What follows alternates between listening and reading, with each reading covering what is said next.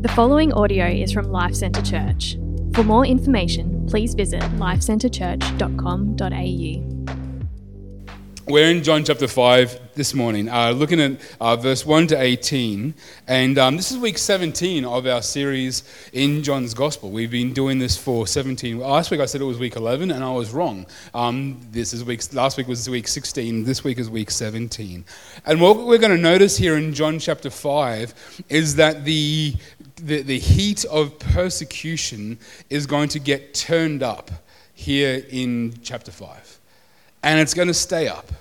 Like, like prior to this, uh, there was apprehension, hesitation around who Jesus was from the religious authorities. But here, in chapter 5, things start to get a little bit more serious, and Jesus' life gets, begins to be a little bit more threatened and, and that temperature goes up, and it really won't come down until his, his death on the cross. So let's pray, and then we'll get into God's word. Father, we thank you for your word. We, we thank you for the, your word each week, Lord, because it is such a wonderful thing that you are not a God who stood away at a distance or left us to try and discover, Lord, but you are a God who made himself known. You have revealed yourself to us, Lord, in your word. And we thank you, Father, that we can open this book and find not just words about you, Lord, but your words to us. Lord, we ask, Father, that as we spend this time in your word, that your Holy Spirit, Lord, the Holy Spirit, you would reveal to us the things that we need to see, Lord, in here in your word. We thank you for uh, this wonderful blessing, Lord. We ask, Lord, I, I ask that you would uh, speak through me, Father, that any words that are here that are of, of mine only, Lord, and not of yours, Father, they will be quickly forgotten. And we humbly submit this time to you, Father. Thank you for your love. Thank you for your great, great love to us. Amen. Uh, something that I don't really like in life but I have to face every now and then is the change rooms at like the shops when you go on and try on clothes. You know, like when you go on a Kmart, you're going to try on a shirt or something. Um, the reason why I don't like it is because, as you can probably tell, I'm not the kind of I'm not a guy who spends a lot of time looking in a mirror. Like, as far as I'm concerned, a mirror is to make sure that there's no more toothpaste on your mouth, and that's kind of as much. I mean, I do have to like clip my hair a couple of times a week, and so I need like a little mirror for that. But I don't, you know, I mean, I'm not judging anybody who does spend hours and hours gazing into the mirror, um, but like I just don't look at mirrors that much. And so when I go into these change rooms and uh, there's just you know mirrors everywhere and unflattering lighting, and I'm trying on clothes that aren't particularly comfortable and don't quite fit me. It's a nightmare. Like it's, it's an absolute nightmare. It's like this this unflattering lighting makes makes me aware that you know there are serious imperfections in my body that I wasn't aware of. And especially when it's got that angled mirror and you can kind of see yourself from behind and you've never seen, you've, I've never seen that part of my shoulder. Like, is that what my right shoulder looks like? I just like, what is going on here? It's, you know, and then you're like, I, I, always come out of there just like having like trying to correct my posture because it looks so bad. I kind of walk around and came up with my shoulders back, trying to. I just it makes me very self-conscious. Today's passage is a little bit like that. Because the Bible functions as a bit of a mirror, as a mirror that we are meant to look at, and, and not, for our, not for our own glory, but to examine the state of our, of our own hearts. That, that we actually hold the Bible up, and it sometimes tells us things that we don't want to hear about ourselves. We don't want to admit about ourselves. The Bible opens up our hearts to, to understand hey, that we need to grow, we need to, we, need, we need to change. This passage does that. It does that. Well, It's done, been doing that to me this week at least. Just to give you a bit of context, uh, Jesus has returned to Jerusalem. He's been to Jerusalem before and he's left and he's come back now. And uh, he's come for a particular festival. We're not told which festival it is that he's attending. Uh, in John's Gospel, Jesus attends many festivals, and normally they are named which festivals they are. Um, this one isn't, and so we can probably just safely assume that that detail is not particularly important at this point in time. But Jesus comes to Jerusalem and he's alone this time. He's not with his disciples and he goes to an area that has become very popular for people with all sorts of disabilities and ailments. It says that there lay there a large number of the disabled, blind, lame, and paralyzed. When I was a kid, I had picture books of this exact scene and it was all very sanitized. I'm not sure if you saw those pictures. Like it looked like those ancient Greek paintings of people lounging around at a pool and eating grapes, and it looked like it was this lovely kind. You know, people were in pain and dis- disabled, but they were by the pool, so everyone was kind of like it was this pleasant place. But we know just from some common sense that that was that would not have been the case here. It wouldn't have been very likely. This was not a, a pleasant place at all. There was no disability support for people who were disabled or who had other kind of ailments. There were no full time carers who took care of these people, who, who helped keep them clean, who, who helped get them exercise, who got them out and about, who, who showed great compassion and love to, to such people. There was no service like that. This was a, a lot of people with profound disabilities in a small place. Many of them unable to hear, unable to see, unable to communicate, unable to walk or even move any of their limbs. They would have had great difficulty, many of them, taking care of themselves, keeping themselves clean. They would have found it hard to, to take themselves away to, to use any kind of amenities to relieve themselves. They would have been malnourished. This would have been a sad and sorry kind of place. And the reason why it was so popular for such people is because there was a, a superstition about partic- the, the healing properties of a particular pool, this pool that is mentioned there. Now, though that's detailed in verse 4, which you might notice in most of your Bibles that verse 4 is actually missing. The reason it's missing is because scholars are virtually unanimous that verse 4 was a, a much later addition to that text. The story goes that the pool, being fed by a subterranean spring, would occasionally ripple. And, and they've done excavations of this area and they've discovered what they think is actually this pool. And the prevailing belief was that when this pool rippled, it was an angel stirring up the water. And the belief was that when this water was stirred up, the first person to enter that pool, to jump into that pool, would be healed. And so, surrounding this pool was a whole lot of people. Everyone there was desperate to be made well, all, all poised to frantically race into the pool at the first sign of movement. But there was one thing there on this particular day that was completely out of place. The King of Glory was there. And it says that he came to a man who had been disabled for 38 years. I recently turned 38, and just reading that again this week just made me go, wow, that's the entire duration of my life. This man had been suffering this particular affliction. The, the Bible is unequivocally clear that people who are disabled, who are uh, broken, who are destitute in their hearts and their bodies, they have a, a very important place in God's heart. And on the one hand, that is meant to draw us into God's heart to adopt the same kind of mercy and attitude and compassion towards people with such physical disabilities. It also invites us to reflect on the state of our own hearts that without Jesus, we are all broken, destitute, and without a hope in the world. When we see Jesus go to a, a, man like this, we've got to know that without Jesus, our hearts are worse off than this man's body. The invitation to us is to acknowledge our brokenness, to acknowledge our deep and sincere need for Jesus.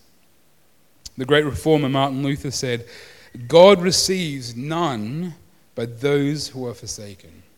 He restores health to none but those who are sick.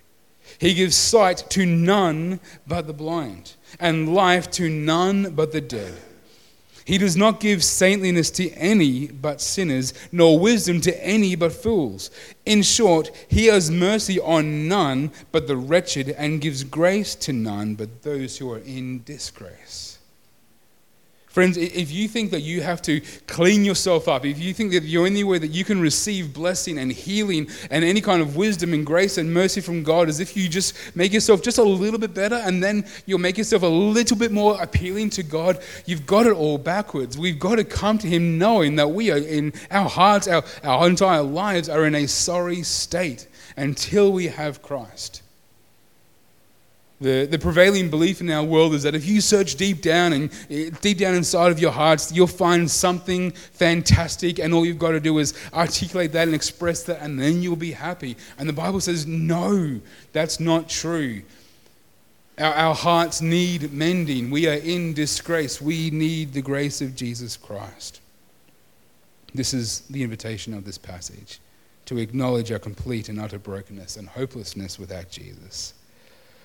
In verse 6, it says that when, when Jesus saw him lying there and he realized that he had already been there a long time, he said to him, Do you want to get well? Now, that's a strange question, isn't it? Like, surely there's only one answer to that question. Like, like I, I feel like if I ask that question, the guy might turn around and smack me in the face because that, that's a pretty, like, you, of course he wants to be made well. Have you ever been asked a question where there's actually, you know, there's actually a, a second layer of meaning behind that question. Like sometimes Kirsty has said to me in the past, is that really how you're going to hang out the towels? Now, I know, I know she's not actually interested in how I hang up towels. She's just interested in how long I'm going to do it the wrong way. Like, is that, is that really how you're going to put the pillowcases, like, in the, the pillows into the pillowcases? Like, no, of course, this is not how I do it. Like, I'm totally going to do it the right way. Just, just let me do it again and I'll totally do it again. Like Jesus' question here, we know by now Jesus is always operating on more than one level. This, and he's definitely operating on, a, a, another level here. No doubt Jesus was talking about his legs, but it wasn't just his legs, it was also his heart. Jesus' question isn't just, Do you want your legs back? but rather, Do you want to know the one who can heal your legs? Do you know that He can also heal your heart?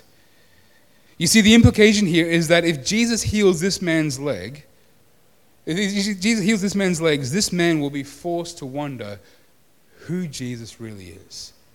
If he heals him, he's going to be faced with that question. Healings in the Bible are never meant to point to themselves, they always point to the one who does the healing, points, points to Jesus who does the healing. And I think the reason Jesus asked this man this question is because of the obvious decision that this man is going to have to face. If Jesus can cause him to walk, will he walk after Jesus? Will he use those new legs of his to follow the king? And the question is really meant to make us think about that same question for our own lives. It's actually the all important question that each one of us needs to answer. Do we really want to be made well? Do we really want to be saved? All of us want eternal joy, the eternal blessing, the eternal wellness, the eternal forgiveness that is promised in Jesus. No one ever argues about that stuff. We want the kingdom, but do we want the king? When faced with the reality of our sin, when faced with the, the, con- the reality of the consequences of sin, like if, if, we, if we actually were to see that, there's not a single person on earth who would turn down Jesus, turn down the offer of forgiveness. No, the real dilemma is are we willing to call the one who forgives our King? Are we willing to not just let him be our Savior, but actually to let him be our King, to let him be the one in charge? Are we willing to call him Savior and Lord? Are we willing to hand over control? Are we willing to hand over permission to rule, the, the right to be in charge? Are we willing to hand that over to Jesus? Are we willing to let Him just tell us by His word, this is how you spend your time? This is how you spend your money. This is what you should do with your body. This is what you should do with those relationships. Like, are you willing to let Jesus be king and say, you need to forgive that person? Some of us are holding on to deep, deep unforgiveness. And if we feel somewhat justified in doing so. And forgiving that person would, would likely represent some kind of erosion of our identity. And yet, Jesus calls us to forgive. Are we willing to let Him be our King and obey Him? You see, if Jesus is not your King, then neither is He your Savior. Whether the man knows it or not, he's just been asked the question of all questions. And he responds by saying, Sir, I have no one to put me into the pool when the water is stirred up. But while I'm coming, someone goes down ahead of me. This man is all alone. And even if this superstition was completely real, even if there was an angel who was stirring up these waters, and even if the first person into that water was actually healed, even if all of that was true, this man, because he's completely alone and he has no one to take him down to that pool, he is still without hope. We're meant to look at this story, we're meant to look at this man and go, wow, there's absolutely no hope for this guy. His physical situation, like our spiritual situation before we know Jesus, is dire. And so Jesus does what we've come to expect of him. In verse 8, we read him saying, Get up, pick up your mat, and walk. Instantly, the man got well, picked up his mat, and started to walk. I wonder what kind of relief this man felt. 38 years sitting on that mat as feeling started to end. He started to feel his toes for the first time. As his calf muscles and thigh muscles started to be strengthened, and he, and he put weight on it and managed to stand up. Like this must have been a dream come true. He must have been pinching himself, thinking, "Is this real?" Like just the just the relief from that from from that pain of not being able to walk, suddenly being relieved. Like we, we know that feeling of relief, right? Like if you got an if you got a scratch, uh, an itch, and you, and you, just want to scratch it, and you're like, oh, you know, you, like, like that's a, like that's like a that's a drop in the ocean compared to what this guy felt. A buddy of mine, he um, he he loves uh, getting brain freezes. It's really strange. He'll drink, he'll get a Slurpee, and he'll drink the drink, he'll chug the Slurpee so that he gets the brain freeze, so that he can feel the relief afterwards. It's weird, right? It's really strange. I've got some weird friends, but he's um, that's that's his that's what he does, and I can't understand it. But like that, you know, that feeling of relief when you the brain freeze, like that, that's a drop in the ocean compared to what this guy just felt. Like he is now able to walk. He was not being able to walk for 38 years, and now he can. Think about what he can do now. So the man picks up his mat and he starts to walk. But he also doesn't do something here that we might expect him, him to do. He doesn't turn around and, and thank Jesus. It doesn't say that he goes away rejoicing. It doesn't say that he goes away telling others about the healing power in this man. And, and yes, Jesus slips away, but it, look, it just seems like he doesn't even stop to find out who it was that healed him. It, it looks like he just walked off. Now, that stands out because so often we see the various responses to, to Jesus' uh, power in people's life. Like, if we wind back the clock a bit for the last few weeks and we look at this woman of the well, how did she respond? She ran into town and told everybody about Jesus, and they came out and they met him. They, they, they stayed with, he stayed with them, and they came to believe. Or if we look at that royal official that we looked at last week, he, he went away and he believed, and his whole household believed because of the healing power of Jesus. But this man just leaves.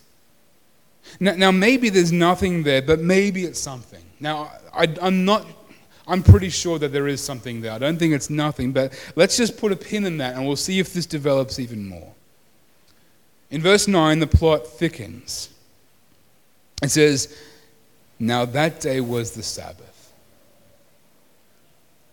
And I think the way that John's written this is that's meant to take us by surprise there. That's a big deal. So the Jews said to the man who had been healed, This is the Sabbath. The law prohibits you from picking up your mat. The law of Moses did prohibit anybody from working on the Sabbath. It was a day that had been set apart as holy for worship and gratitude in the Lord's provision. However, because of the exile and, and their return from exile, they, they wanted to make sure that they weren't going to break God's law again. And so they, they, they reinterpreted the law of Moses to include all these extra laws that they added onto it to really ensure that nobody was going to break it. And really, it was about keeping God in check. They made all these extra laws to really make sure that God was not going to punish them. Let's just keep God happy. And one of these major laws was the law of the Sabbath. And they interpreted this law to like, okay, eh, we know that it means not to work, but what constitutes work? And, and so they, they came up with this long list of all these things that constituted work, all these things that you weren't allowed to do, which included picking up your mat and walking, picking up your mat and carrying it. And the, the problem was that their extra interpretations and their extra additions to the law often made life difficult for others, but then benefited them as they interpreted them. And obedience to these extra additions to the law became the greatest indicator of faithfulness. The more you obeyed, the more faithful you were. And these men were far more concerned that their rules about the Sabbath had been broken than they were joyful about this man being able to walk. There's a strange evil in a heart that scolds the vulnerable for peripheral things like carrying a mat. The man replied, The man who made me well told me, Pick up your mat and walk. Now, to the Jews, this just will not do. It's one thing to pick up your mat and walk. But it's something else entirely that there's another character out there, someone who is telling people to disobey the Sabbath. He's, he's inciting people to disobey the Sabbath, to, to pick up their mat and walk. Miracle or not, this is bad. And historians will tell us that the tensions between the Jews and their, their, Roman occupiers at this point in time was really, really high. It was over, the, the, the pot was boiling over.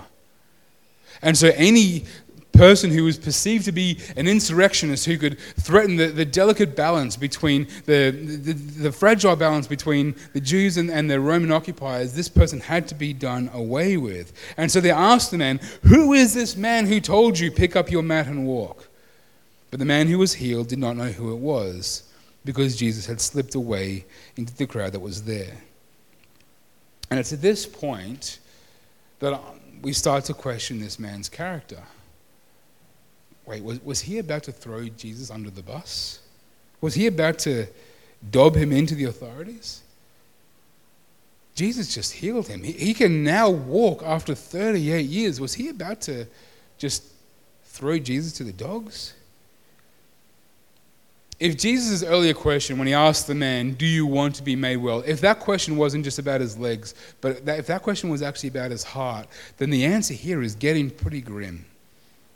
And actually, I think that makes more sense of verse 14, which says, After this, Jesus found him in the temple and said to him, See, you are well.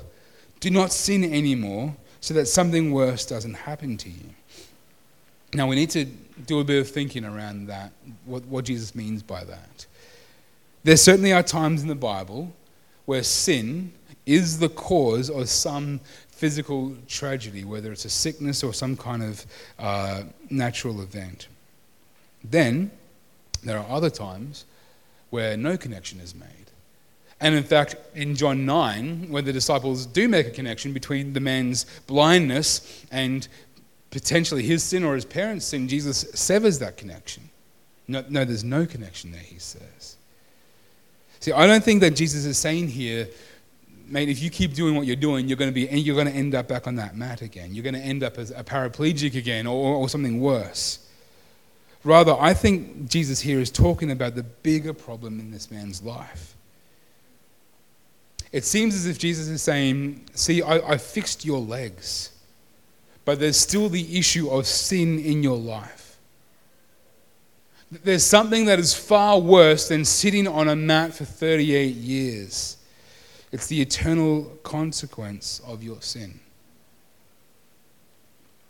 This is the second command that Jesus gives to the man. The first man is the first command is pick up your mat and walk. The second command is do not sin anymore. Jesus is instructing this man for life. I'm sure that if you asked that man that morning before he was healed, what's the biggest problem, problem in your life? He would have said, Well, it's this condition that I have. But here, Jesus frees this man from his physical bondage in order to point to him to a far more serious spiritual bondage spiritual bondage of our sin that has an eternal consequence. It, something a lot worse. And every single one of us has this sin problem. We were born under the curse of sin, and, we, uh, and as such, we were enemies with God. Our biggest problem that we face is the sin that has separated us from God our Father. We have rebelled against Him. And it would be only just and fair for God to pour out His wrath upon us and give us that thing that is something worse. Our sin has racked up a debt that we cannot pay. And if we try and attempt to pay that on our own, we're going to make things worse. Spiritually, we are in a far worse position than this man was physically. We have failed. We have absolutely failed. But there is good news for failures like you and I. The good news is that Jesus Christ was killed on our behalf. He suffered our death. He suffered the, suffered the penalty that we were meant to pay. He took that, he, wiped our, our slate clean. We have been forgiven of our sins. Our, our record of debt is gone. The Apostle Paul sums this up concisely in Colossians 2. He says, When you were dead in trespasses and in the uncircumcision of your flesh, He, that's God, made you alive with Him and forgave us all our trespasses. Like, just let those words ring in your ears for the rest of today, church. He has made you alive and forgiven us all our trespasses. Most? No, all. The mild ones? No, all. Some of us know that we're forgiven for the little white lie and the, the orange lie that was more like red.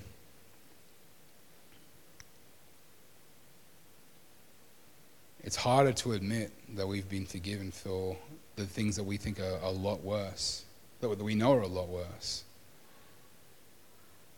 Is that what the Bible says? No. He forgave us all our trespasses. He erased the certificate of debt with its obligations that was against us and opposed to us and has taken it away by nailing it to the cross. He erased our certificate of debt. He, the, the debt that we've racked up, it's gone. Like, try and find it in God's logbooks. It's gone. Paid for by Jesus Christ. The death of Jesus means the erasure of our sin and therefore the elimination of any possibility that we would endure even a second of the wrath of God that we deserve. Jesus healed this man physically, but there was still the matter of spiritual healing.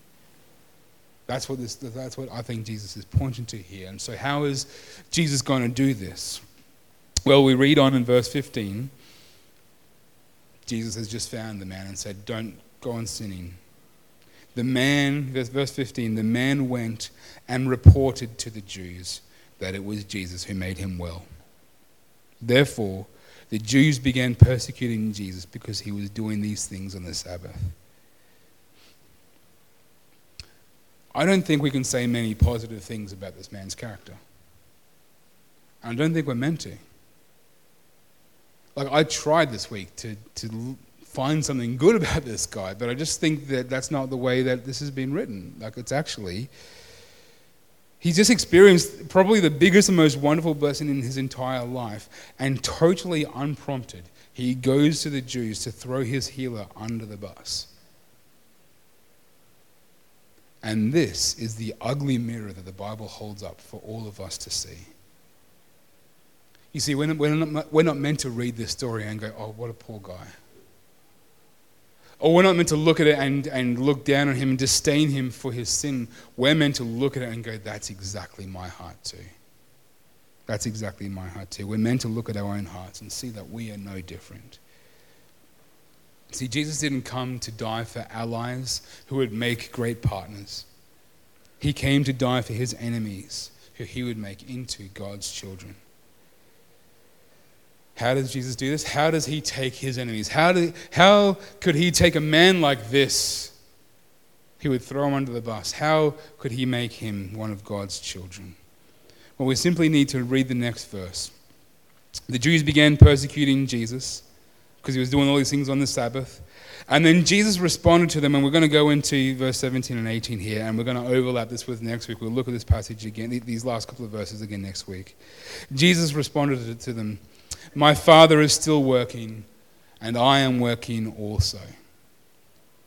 It's interesting here about Jesus' response that he doesn't point out to them their flawed understanding of the Sabbath. He doesn't defend himself that way. He doesn't say, listen, you've, you've misunderstood the Sabbath. Nor does he say, hey, your hearts are totally in the wrong place. Um, how, how terrible are your hearts for thinking this way when this man just got healed? And there are other times where Jesus does this. Like if you go to Matthew 12, the, the disciples are picking grain on the Sabbath, and, and the, the Pharisees get very upset about this, and Jesus corrects their misunderstanding of the Sabbath. And then he just kind of like pokes the hornet's nest a little bit more and heals a man on the Sabbath, and they get their knickers in a knot, and he says, Your hearts are in the wrong place. That's what Jesus does in Matthew 12. He doesn't do that here, though. He doesn't point to their misunderstanding of the Sabbath. He doesn't point to their, their faulty hearts. He responds to them saying, My Father is still working, and I am working also. And I just want to pay attention to the fact. I just want to pay attention to the, to the thing that these Jews paid attention to that Jesus called God my Father. He's, he's poking the hornet's nest, he's, he's poking the bear.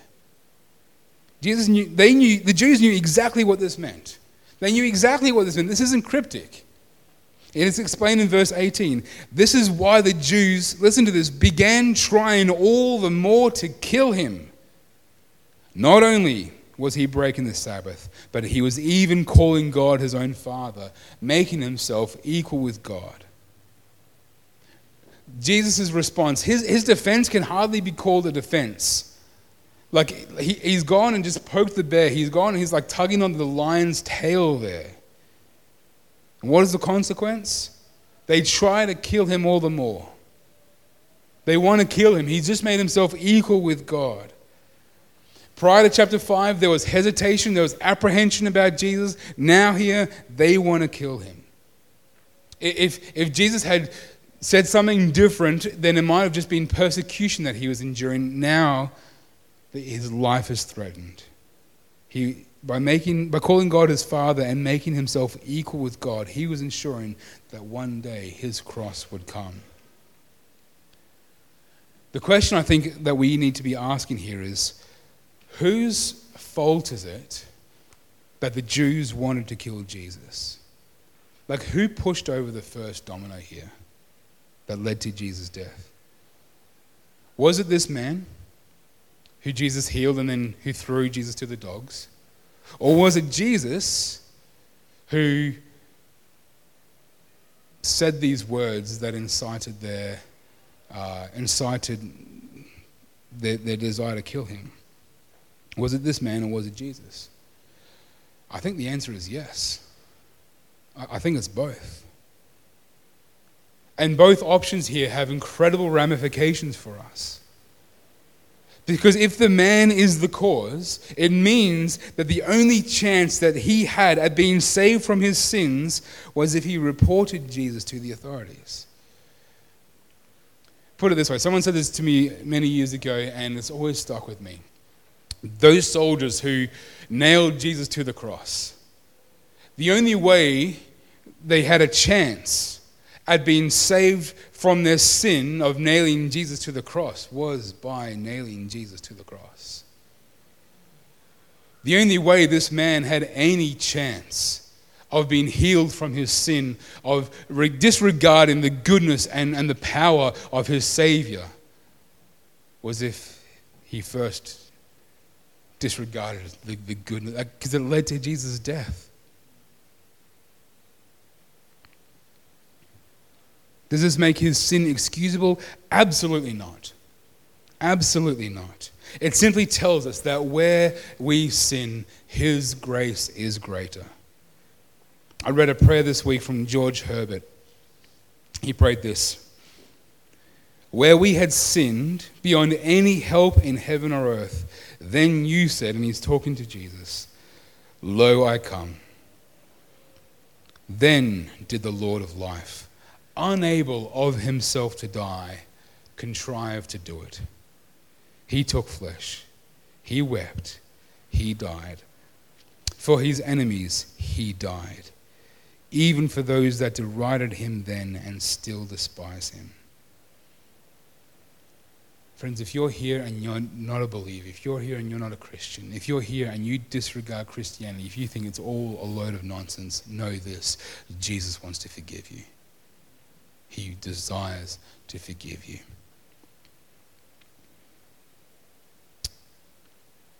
But if Jesus is the cause here, if Jesus is the one who knocks over the first domino, then it tells us that Jesus came to die for this man and all of his enemies, including us. Like, think about it. Jesus could have avoided death if he wanted to here. Like, Jesus could have healed this man the next day. I mean, it's been 38 years. What's one more day? He could have come back the next day, healed this man, shown, displayed his compassion, and then moved on. Nobody would have, like this, this whole scenario wouldn't have happened. But he, he didn't. He healed on the Sabbath. Jesus could have avoided death if he healed the man and said, Off you go, but leave your mat here. Because if, he had, if the guy had walked off, he likely would not have been noticed by the Jews. But Jesus doesn't do that. He says, hey, guy, don't, don't forget your mat. I want you to stand out. Jesus could have avoided this, this domino trail that would lead to his death here if he didn't find the man again. He had slipped off, the guy had left. Jesus could have just gone somewhere else and they wouldn't have known who it was. But he, he, go, he goes and finds the man. The man doesn't find him, Jesus finds the man. And when they come to accuse him of, of doing these things on the Sabbath, he's the one who says, Hey, my father is still working, so I'm going to keep working as well. And he just infuriates them. He could have avoided death if he just didn't equate himself with his father. But he did all of those things to guarantee the cross. Why? It was his great love for us, his enemies, that he died for us. Jesus died for people like you and I who would rather throw Jesus to the dogs than find ourselves on the wrong side of the cultural authorities. George Herbert goes on in the prayer. He says, Blessed Savior, many waters could not quench your love, nor no pit overwhelm it. But Though the streams of your blood were coursing through darkness, grave, and hell, yet by these your afflictions and seemingly hazards did you arise triumphant, and therein made us victorious. Friends, are you familiar with the love of God for you? Are you familiar with the God of mercy who sent his Son to die for us as proof of his great love for you? Is there reluctance in your heart to receive that love? Is there reluctance in your heart? Like, are you so bold as to say, God, I, I, I read this, but I, I think I still have to deny your love? Friends, receive the love of God. You might think, no, I, I've done too much. No, friend, that's the point. We're, meant to look at our sin. We are meant to, like, I'm not here to say, hey, it's everything's okay. You know, you're not that bad of a sinner. God loves you because you're, you're pretty good. You almost made it. He finished the job. It's all good. No. We're meant to look at our sin. We're meant to see the depravity of our hearts. And, and this is so crucial, we have to look beyond it. We have to look beyond it to the love of God in for us in our sin in, in the depth of that valley, that's where Jesus loves us dearly. Receive the love of God. Let's pray. Thank you for listening to this podcast from Life Centre Church, located on the Sunshine Coast. We exist to make, mature, and multiply disciples and communities that depend upon, declare, and display the gospel of Jesus Christ in all of life. If you would like more information about us, please visit lifecentrechurch.com.au. We provide our podcast free of charge. Please feel free to download the content and share it with others, but please do not edit or alter the content in any way without the written permission from the leadership of LCC.